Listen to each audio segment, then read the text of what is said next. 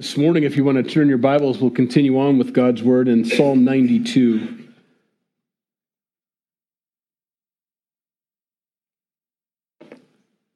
Got a couple things while you're turning there in your Bibles. Um, Rocky Roach is, uh, you guys wanted to know, an, an, isn't that a great name? Don't you wish your name was Rocky Roach? I don't know.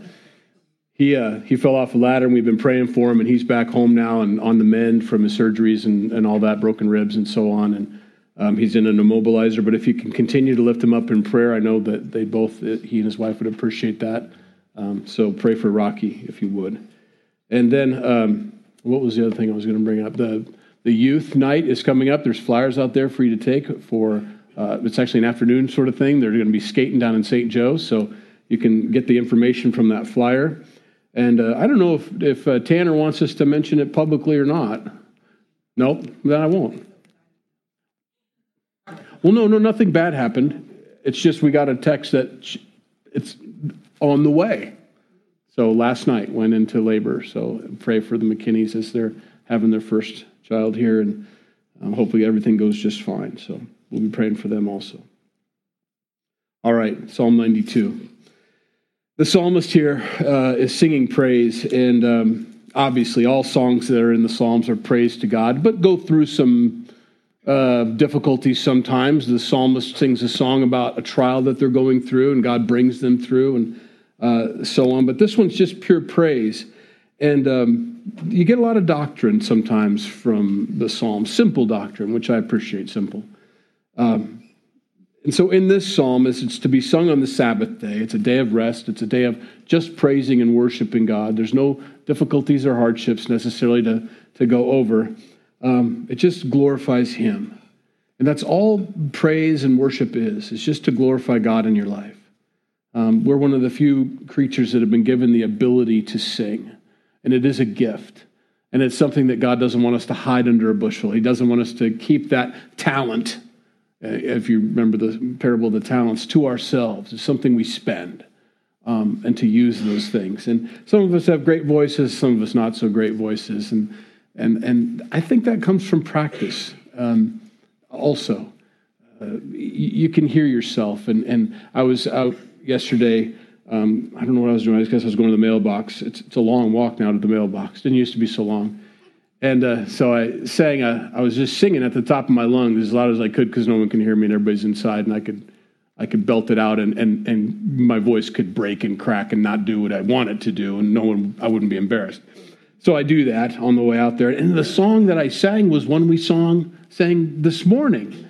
Um, the hymn that we sang. It was just, I was like, oh, I like that. That's great. Um, I'm a very spirit filled person, I guess. I just kind of knew what to sing. I'm kidding. But um, as goofy as I sounded, it, it wasn't to God, my Father, you know. As bad as I am, and I wish I was better, it didn't bother him at all where, whether I was pitchy or not, or off, or a little flat, a little sharp, or all the above. Um, it was a joyful noise to him. He knew my heart on the matter, and he, he I, I think he can kind of correct all that stuff as it goes into his ears. You know, I like the fact that he has ears and he's listening to me, and he wants to hear that. He wants to hear that from us as well. Anyway, the psalmist writes this. He says in verse one, "It is good to give thanks to the Lord." And to sing praises to your name, O Most High, to declare your loving kindness in the morning and your faithfulness every night. On an instrument of ten strings, on the lute and on the harp with harmonious sounds. Um, for you, Lord, have made me glad through your works. I will triumph in the works of your hands. So he's thinking, this psalmist, about the things that God has done for him, and he can't help but thank God for it. Thank God for all the things. And, and it doesn't take much for me to not be thankful, unfortunately. Um, I think the psalmist here is just thinking about the things he can be thankful for. Of course, there's always issues in our lives, there are things, problems, trials, tribulations, but it's not everything, it's not all of my life. What can I give God thanks for? And to, to dwell on those things. Even Jesus taught that, and Paul taught that, to, to dwell on those things that are lovely. There's plenty not to dwell on, but we do. You know, there's plenty of unlovely things that we'd rather not or shouldn't spend most of our mind on, but we do. Um, we have purpose in our hearts to do these things. You know, singing is voluntary. It's completely up to me whether I open my mouth, whether I let out the air from my lungs to go through my vocal cords in different shapes and tightnesses. And it's up to me to do that. He's not going to make me, he doesn't force me to do it. These are voluntary things. And so he says it's good. It is a good thing to give thanks, not only for God, it's not only appropriate, and he's not only worthy, but it's good for you. And it's good for me to do these things. It helps me to hear my own praises to God. I think that's where prayer is so vital for us. It's important for me to pray, not because I'm informing God or bringing Him up to speed on my life. We know that. He knows the thoughts and the intents of our hearts before we even open our mouths. And yet, there's something about hearing myself pray and to talk to Him, it helps me. I don't know how it does or why it does, but it does. I feel more at peace. I have more comfort. Um, when I'm studying God's word, I pray all the time. And I had a little moment with God this morning. It was he was joking with me. It was the weirdest thing, and I'll explain in a minute here. I'm not I didn't like hear his voice, don't um, you know, but there was this moment. And it's because I was talking out loud to him. I'm I'm I didn't get the psalm. I don't get it sometimes. I don't get my teaching. I don't get God's word. And so I'm going through it. I'm going through it. And I start saying it out loud to see if I can hear something that I can't get going on in my head, you know? And he just, he made me laugh this morning. So, anyway. And to sing praises to your name, O Most High. To sing those praises is good, not only to give thanks in word, but also in song. To declare your loving kindness. I think he wants us to declare that, to remember that, how loving and kind he is, because as we look around at the world, it's difficult to see that. It doesn't come from humanity naturally. The only kind of loving kindness I see from people is when it comes from God through them you know. And so to, to declare that, when I see that goodness, um, when I met Roger last week and I saw the face of an angel like Paul saw in Stephen, um, and you see that coming off of a person, and you know, um, I mean, I love Roger. Roger's a great guy, but w- it's because he has Christ that that radiates from him, you know. And so um, that loving kindness is good to talk about with, with each other and, and with the Lord, to, to dwell on those things in the morning. And then he, he says in the night, which is poetic because he's trying to say it's 24 hours a day. Because if you're not talking about his loving kindness in the morning, you're talking about his faithfulness at night. He never ever fails. Men fail, I fail, people fail. Um, even everything fails at one point or another because it's at it's in decay. Everything's in decay. Um, we know that everything was made perfect, but once sin entered the world, death entered the world, and we saw the decay begin to happen. Things died, things didn't go like they were supposed to, um, which is one of the most important things you can understand about a perfect God.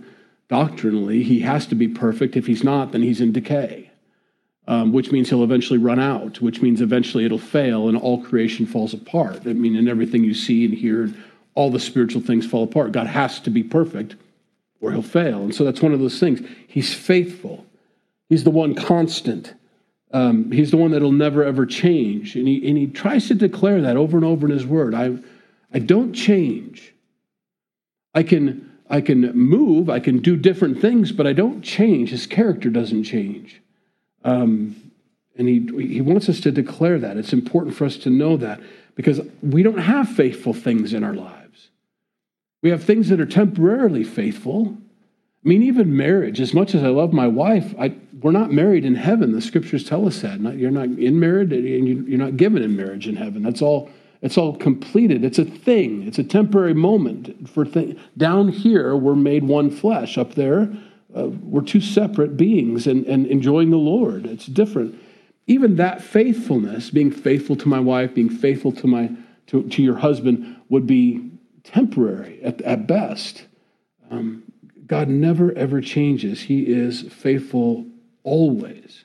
His word always works, it's always true. And so the psalmist wants us to sing that.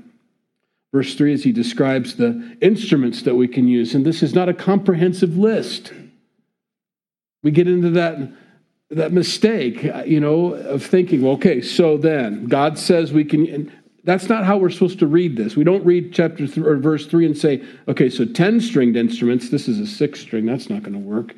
And, you know, on a harp, uh, we need more strings on one of these things to make it a harp. So the bass has got to go, the guitar's got to go. That's not how he wants us to read that. These are some of the items you can use. Somebody just invented these things. Let's get a stick, stretch out some strands of wire between this end and that end, make them hover, press down and strum it, and it makes a neat sound. They just created ways to make noise.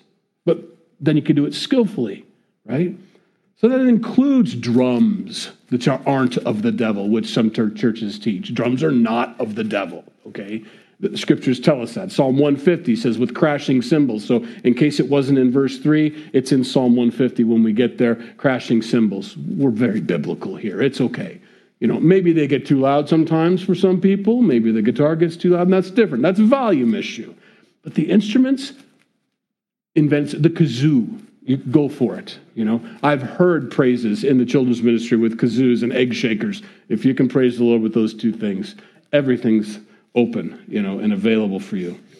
On an instrument of 10 strings, on the lute and on the harp with harmonious sounds, what he's getting at there, and that's, that's meant to build 10 strings, the lute, the harp, just, just make harmonious sounds, you know, unto the Lord, you know. Um, use whatever you've got. Use your hands, clap, snap, sing. You know, um, you have an instrument with you constantly, no matter where you go. You can use it, and, and the psalmist here wants us to. Verse 5 O Lord, how great are your works! Your thoughts are very deep. A senseless man does not know, nor does a fool understand this. When the wicked spring up like grass, and when all the workers of iniquity flourish, it is that they may be destroyed forever. That's a little dark, but he's going to compare us, the righteous, like trees later on, and the wicked are like grass. And he just wants us to make a distinction between the two.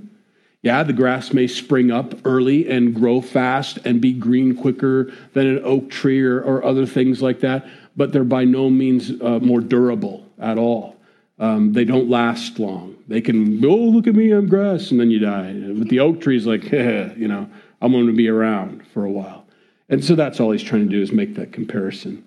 But this is where God was, uh, well, he jabbed me this morning. Um, as I'm going through this psalm, I'm going through, we're going to do 93 too, because it's really short, and I'm going through it. I said, God, I just, I cannot get in the rhythm of this. I cannot figure out what you want. What, what, are, we, what are we telling the people today? You know, and I'm going over and over and over again, reading it again. And then I read that out loud. Your thoughts are very deep. Senseless men do not know. And I could felt his, his elbow into my, that's what I'm telling them, you know, senseless man. And, and he was, it was, it was with fun, but um, I, I, felt that way. It, I went through the gymnastics of some of the things I do mentally, and I think about eternity, and I think about the size of the universe, and it's like every time science or uh, astronomy discovers something new, it makes us even smaller than we were before. The knowledge gets even further away from our grasp. It's very difficult. I was reading about DNA. I, you know, sometimes I do that, and and and and when strung out, and this is old news, um, but you know, you, you, take all the DNA that you have, and if you were able to stretch it out from end to end, you know, to the moon and the distance that it can go, and it's like it's like just when we think we've figured it out, cells or molecules or whatever, we look a little closer and we're like, oh wait, there's an entire universe there too, and it's like, oh, you almost wish you hadn't pulled back the curtain sometimes because you realize how much you don't know. We got a new telescope. Oh man, can we really see now? And everybody's like, oh, we're not even close. We weren't even close with our estimations. Oh my goodness. Still can't see the end, you know. Uh, that makes you feel really small. And that's how I feel sometimes when I'm studying God's word. I'm like, okay, you know, there's there's the superficial, the the the the skin deep stuff, and then you can go a little deeper. And then you go a little bit deeper, and by the time you're done and you just look down the well, you're like, oh my goodness. It's, it's so much. And so then you fall back into a praise and worship mode, is what I do. That's how, that's how I deal with it. As I'm, I'm going, okay, now I'm going to get this. Oh man, there's so much more here, just in that one word. And you begin to go deeper and deeper and cross reference and pulling. Oh my goodness, layer upon layer like an onion, you know, that's like the size of the earth onion, you know Unbelievable. God, you're just, and it just puts your hands up like a child sometimes. God, you're just a big. You're just really, really big. and you have so much knowledge. Now I know why. It's going to take an eternity for us to stop saying when we look at you, holy, holy, holy. Because I've started looking into this and it is a very deep well. I can't see the bottom. I can't see my reflection. I have no idea how deep this goes. You know, it's incredible. And so I had just a nice moment with him there as he's joking. You feel senseless or foolish? I, I do. I really do. Um, but I know you love me. Now, in the context of the two verses here, he's not. He's talking about wicked men who, who don't even try. And that's a frustrating thing for me. Um, when you're when you're speaking with somebody who doesn't want to be alive, like JC was praying, it just was really ironic that he prayed that about how we're just dust and we're made alive and we give you credit, and, and until we're made alive, we're dead. You know, and when you're talking to people that are not believers in Jesus, they haven't submitted to Him, and you're looking them in the eye, and there's this vacancy there, and you're trying to talk about spiritual things with them, and they're just kind of, I just want McDonald's. And it's very hard to talk to them about things. That's what he's talking about here. They're senseless people. They're foolish. They don't, they don't think beyond Monday or their immediate current fleshy need that they have right now. They don't think beyond that. It's hard for them. I, I can't focus. I'm hungry. What? What do you mean you can't focus? You're hungry. Work on it. You know, strive for that. I can't, I can't move any further because I need my coffee. That's a problem, you know. Uh, that's those are fleshy needs that are paralyzing you spiritually. That shouldn't take place in a believer, you know. Um, and so that's who he's talking about. Senseless men don't know. Foolish don't understand this, that God's thoughts are very deep. It takes time uh, to, to get them out of the well, basically. Um, let me pull up my note here really quick. I don't have very many cross references, so let me read these to you. It's in Proverbs 18 2. A fool has no delight in understanding, but in expressing his own heart. It's very true. A foolish person doesn't want to get understanding from God. They don't want to learn of Him. They don't want to know what they don't know. They just want everybody to know what they do know. It's a very big problem in academia. They be very careful about that. Just because you're smarter than others doesn't even come close to who God is. And without that humility and that understanding that that's the source of all knowledge and wisdom, this is not the comparison. I mean, congratulations, you're smarter than an earthworm. That doesn't make any difference. Who cares? Compared to him, it's deep, it's deep, it's deep, you know? And to keep that humility, a fool has no delight in understanding, but in expressing his own heart. Proverbs 29 or 25, 2 through 3. It is the glory of God to conceal a matter, but the glory of kings is to search out a matter.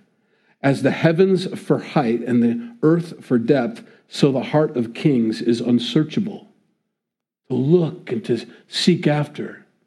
The, the one government that God authorizes, it seems like, is monarchy, which is, which is difficult for us as, as Americans. We, we're not fans.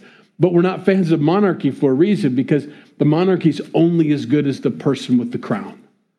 And if that person's at fault or has problems or difficulties or has, well, they're just senseless, you know, it's hard to put yourself under that kind of rule and authority, you know, a benevolent dictator, you know. I, I know that all communism's failed in the past. I know all dictatorships have failed, but I'll be a benevolent dictator to you, you know, kind of thing. I don't believe you, you know, and we just have that, we're pessimistic about those things. When it comes to God, though, because he can't have fault, this is where my doctrine comes into play, my understanding. He can't have fault or he would be in decay and he would fall off, he would fall off, eventually fail. Since he doesn't have fault, he would be the perfect monarch and is. He's the king of kings. And so when he describes this and says it's the glory of God to conceal a matter, it's the glory of kings to search it out. A king's heart is as deep as the earth is to heaven. It helps us to understand how much there is to learn from God. I like to keep it simple, John 3:16, but there's more. Not that not more for salvation, don't get me wrong, but there's there's more to understand and let it change and that that changes you. The more you understand about scripture, the more you understand about God, the easier it is to walk with him. I think half of the difficulties we have with staying true to God and not falling after the flesh is we don't understand Him fully or we don't take the time to understand Him. We want something magical to happen to us. We want Him to sprinkle us with some kind of holy dust so that we can just stop sinning, and that's not how it works. You search out the Lord. You search out the Lord, you search out scriptures, and as you get more understanding, as He gives it to you, thank goodness in pieces, because we couldn't handle a, a download at all.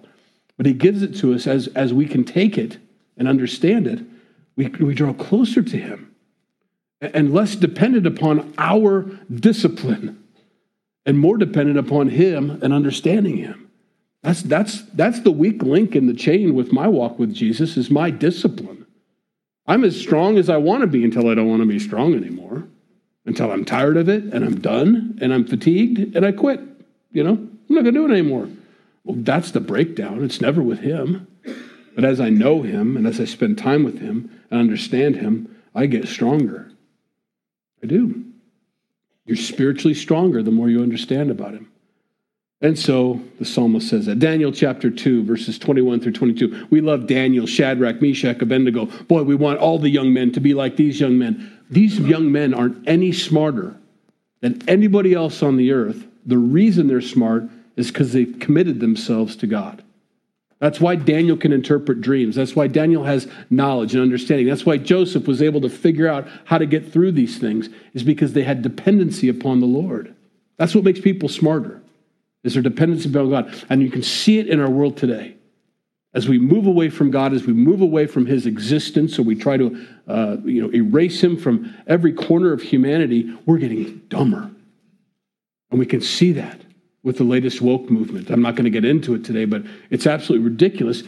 Not because, not because I don't want to understand or I just I've heard Christians argue against this wokeness, and I don't think they even understand what the wokeness people are trying to bring. They just are just, they're just, they hit skin deep. So a man's a man and a woman's a woman. How stupid. And they walk away. That's not what they're saying. They're not talking about biology. And you need to go deeper than that to understand. Now, it is their responsibility to communicate that to us. If you're bringing some new kind of weird thing, you need to be able to communicate that once you get to their level and understand what they're trying to say, it's still dumb. It still doesn't work. They still can't identify, they can't defend, they can't articulate when challenged or asked to elaborate a little bit more on their theory or thoughts on those things. They still stumble and revert back to the very thing they're telling you you're doing wrong is biology. They revert back to biology, and you're like, wait, I thought we weren't supposed to talk about biology. I thought that didn't have anything to do with it. Mm. You know, and then they're stumped. We're not getting smarter the further we are from God. We're becoming less intelligent, and the world's showing it. And when we draw closer to God, and the world or society or a group of people is drawing closer to God, their intelligence level rises. Obviously, He's the source. It makes sense, you know. So that's what he's saying. Daniel chapter 2, verses 21 through 22. He says, and he changes the times and the season. He removes kings and raises up kings. He gives wisdom to the wise and knowledge to those who have understanding. He reveals deep and secret things. He knows what is in the darkness, and light dwells with him. God is the source, He's the one that brings it. Are you lacking wisdom? Ask. And He will abundantly pour into you the wisdom that you need. Ask. But you've got to be open and willing to know, I don't know. But I do know who does know. You have to ask the right person. Um, part of homeschooling in 21st century is teaching how to search. You got to learn how to search. Google's fine, but if you don't know how to type in the correct words, you're going to get results that don't match up with what you were asking, and it will keep from you the very thing you were looking for, the actual answer to the question. So you have to learn how to search and ask the right questions, the right words, so that the right uh, search list comes up. You have to do that. Um, eventually, that's a. I don't know if anybody's been looking into the OpenAI that's been artificial intelligence. It's incredible. It's unbelievable what's happening, and it's going to replace. I mean, it's it's Internet 2.0. It's going to replace it all. Um, it's in, incredible to watch and to see. But the knowledge that's there at our fingertips, at our disposal, if we'll ask the right question, doesn't even compare to what it's like to ask God. It doesn't even compare. And I wish we understood that as Christians, that the absolute um, well of source material that we have at our disposal wherever we go because it's a prayer away. I don't think we understand that. I can have all knowledge, all wisdom just by asking God, and I won't give it to me all at once, but I can get answers to my specific questions if I search right. God, just, I need this. I don't know what to do here. Sometimes it's really basic stuff, you know? Um, Dwayne, I don't know if he's here or not. Dwayne was telling me, I, trying to figure out the, the water issue at our house, you know, how to keep the, the water at the, in the, in the middle tanks unfrozen, you know, kind of thing. And I've got ideas, and I know that geothermal works. And how do I do that without burying the tank and having the stupid cows step into it and sleep in it and all that? That doesn't work. You can't do that. You can't just mound up dirt to it. That wouldn't be enough and all that. And out of nowhere at the men's breakfast, he says, you know, I was, I was, I'd love to do his accent, but I don't want to offend him. He's got a strong Missouri accent, and I love it. He goes, well, what I did was if, do you have an auger? I mean, I think I have an auger if I know what an auger is, you know. Still kind of new. Uh, well, you hook it up to your tractor. I said, well, I definitely don't have a tractor, so I know that I don't have an auger. No, I do. I have a, I have a hand auger. He says, you, you, you dig a, about a 12 inch hole, about five to six feet deep, and you set your tank right on top of that, and that geothermal air will just come right up to that, and it'll keep it pretty good. You'll maybe have a crust on it. I'm, I'm thinking, oh, that's genius. I mean, that's really smart. Tank's covering the hole, no one's going to fall into it. I can see that. I'm like, that's a good source of information. Simple stuff like that, you know? But God can go so much deeper. I want to know how the mechanics of the cross work. I want to know why Jesus had to die on the cross. Why was it at that time? I want to know all those things. He hasn't showed me those things yet. I don't know why it was at that point in time. I don't know why, how the mechanics of it work. I just know we're to look at the cross and we get healed by it. Our sins are taken away. But how does one man dying for the sins of the world work? I don't understand that, but I'm asking, you know? And we have that source and we can ask him. That's all the psalmist is saying here. Search it out. You have to have the desire first, though. A lot of people hear all that that I just said, and they're like, that sounds like a lot of work. Okay.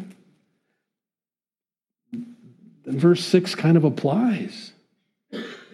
You could own that one then. Because a senseless man doesn't know, and they don't want to know. And the foolish man don't have they don't have understanding because they, they don't care that the thoughts are deep, or they just say they're too deep, my rope's not long enough, I can't pull it out. You know. No. You've got to want it. How badly do you want your life straightened out? How much is that? How important is that to you? Is it an hour's worth of study a week important? Is it 10 hours worth a week, you know, a week of study? Is it that important? How important is it to you? Is it once every three months Sunday? It's that important to just touch up my spirituality once in a while. You know, how important is it? Read the Word of God. It's going to fix your life. It does. It works. It's a prescription that has to be taken, has to be read and applied and used in your life, and your life gets straightened out. Um, and He wants you to take all of it. Verse 8 But you, Lord, are on high forevermore. For behold, your enemies, O Lord, uh, for behold, your enemies shall perish, and all the workers of iniquity shall be scattered. Um, that's part of his praise. Yeah, you want your enemies saved. Yes, you want their iniquities forgiven, but some people just choose not to have that. And anybody that's an enemy of God doesn't win in the end unless they become a friend of God. They have to change. Um, that's everybody. Um, all of his enemies are going to perish, all of them are going to be scattered, provided they stay in that condition, being enemies of God. And I would encourage you this morning if you're an enemy of God, and of course, no one would ever say that out loud at church. Well, I'm not an enemy of God, I'm here, aren't I? No, you buck him, you resist him, you push against him, you kick back against him. When he convicts you, you say, Forget it, I'm not doing that. That's, an, that's you're an enemy. You're, you're, you're opposed to him, to his counsel, to his wisdom. Um, change accept that conviction that God brings to your heart and let Him do that work in you because He's trying to fix. You know, I'm not going to the dentist because I don't want to hear what He has to say. I went to the dentist recently for been like three years or two years or something like that. I haven't been. I'm a good brusher. Um, but I, I felt something in the back, you know, there, and I said I better go. I'm gonna, you know. Anyway, so I went. Um, I told Anna, she helps, she works out there, works at Pointer, and I said, I don't want to come and get a lecture. I don't want lectures. That's not what I pay the dentist for. So you tell Jeremy or whoever's working on me, I don't want any lectures from you guys. I know what to do, and if I'm not doing it, it's because I don't want to do it. And I'll be quiet and fix my teeth. You know? Of course, that's arrogant, prideful, and stupid because they're the pros. And they're looking at your teeth because you can't see your teeth. They're saying, you need to floss better. I do. I get the string all the way down. That's not enough. Got to go on both sides of the teeth and all. And they explain to you. Some people come to God's word the same way. I'm coming to church, but I don't want to hear this. I don't want to hear that. I don't want to hear this. Just no lectures. Don't tell me what's wrong. Just, I want the dust. The dentist dust, you know.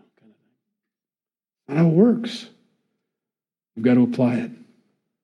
Verse 10 But my horn, which is his authority, and uh, you have exalted like a wild ox. I have been anointed with fresh oil. My eyes also has seen my desire on my enemies. My ears hear my desire on the wicked who rise up against me. I have witnessed, is what he's saying.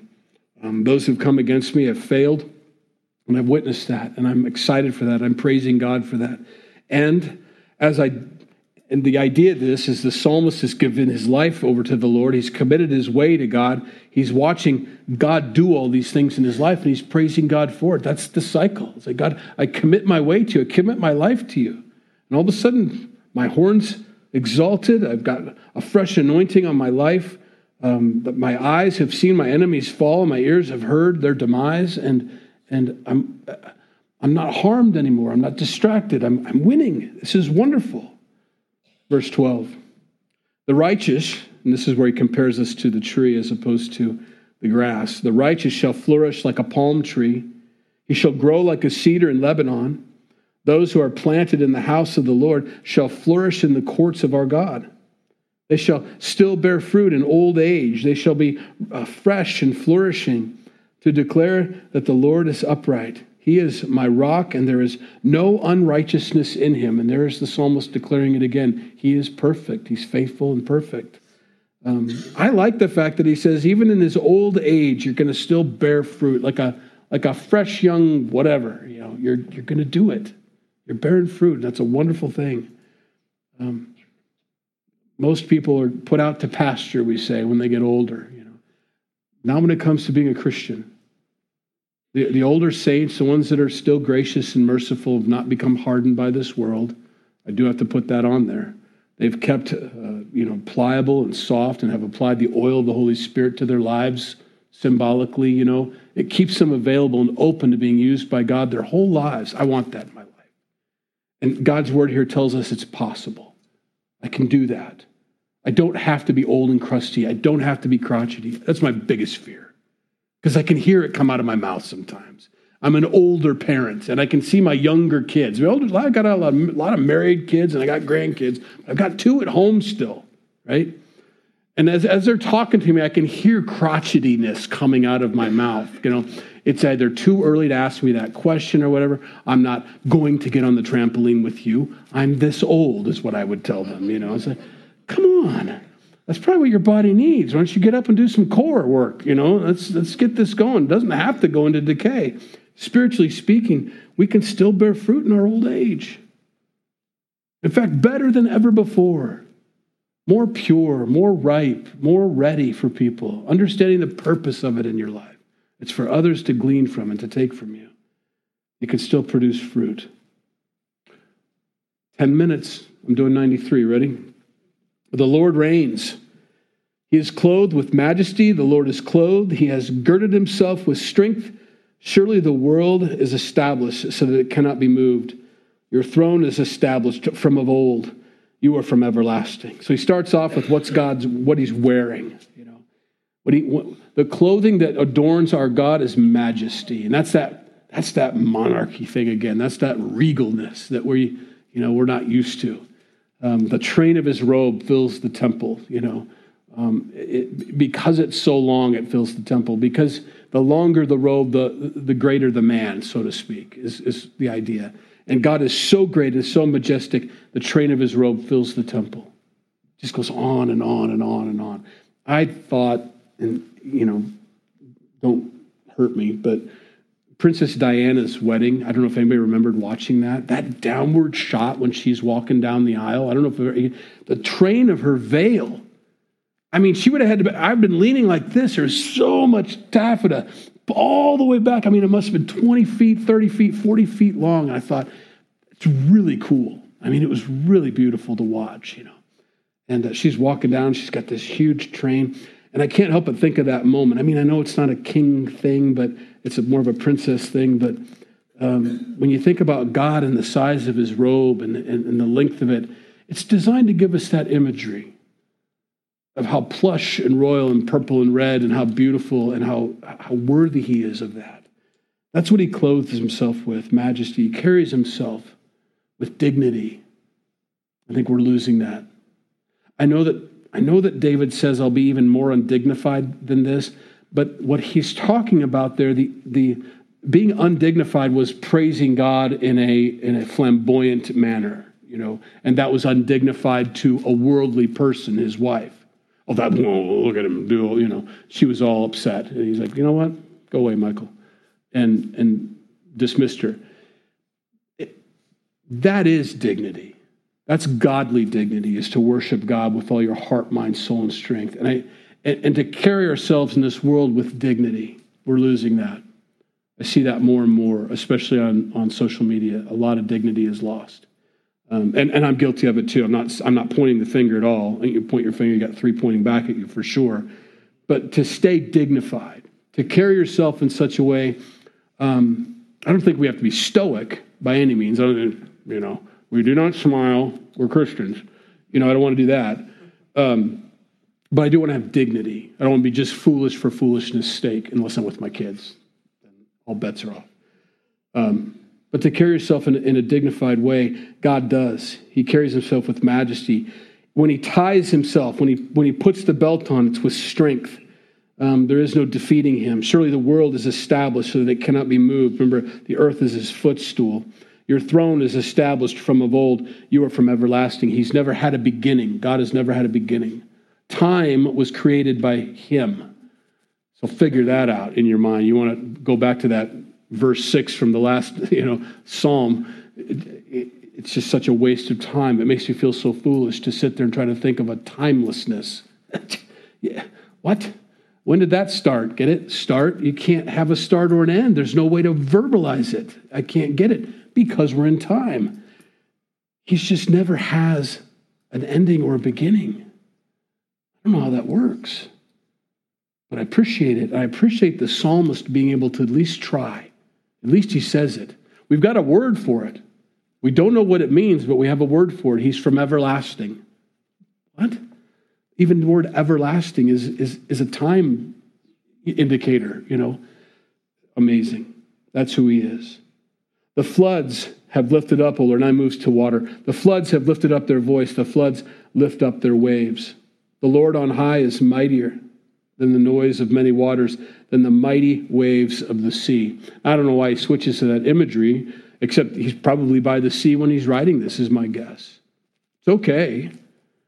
I mean, we're still getting songs from God, and I think it has a lot to do with people just getting away, and maybe they're out in nature and they're looking at things. They see a bird, they see a tree, they see a forest, they see a waterfall, and they begin to write about the glories of God. That's normal. And he's probably by the waters, my guess, and he can see the crashing waves. Maybe a storm's brewing. That's one of the things about the Galilean Sea. It's a it, it's down, and so there's hills pretty much on all the sides, most of it, except for the south end and, and all. Um, and and so and it's really really wide uh, for for me. It, it, it, looked wide for for a for what it is. Um, but when a when the wind comes through, and when a storm comes up, it's like the perfect bowl that just so when the disciples were fearful in the boat, there's a reason they were fearful in the boat.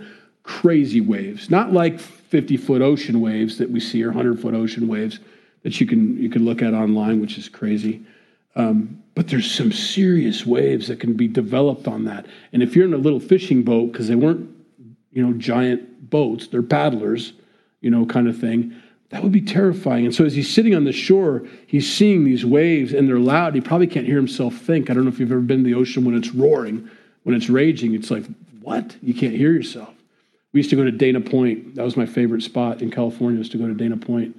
Um, only because of the pier that was there that would stick out, jetty out a little bit. Not really a pier, it was a um, the rock structure that's out there. I guess maybe that's what they call it. And the waves would kind of catch that and then build as they came in. It was intense and loud. And at night, you could see that green glow, especially there. It was beautiful. The algae that would, was uh, um, bioluminescence, it was just glowing. There was amazing, but so loud you couldn't you couldn't talk to people. I mean, you had to go clear away from the edge of the ocean, clear off the beach a little bit to even have a conversation. So you get the idea. He's hearing this and doing this he's, he's louder than all of this. You know, you can hear him writing this down or screaming it. You know, you're louder than all these waves, God. Um, and that was pretty loud back then.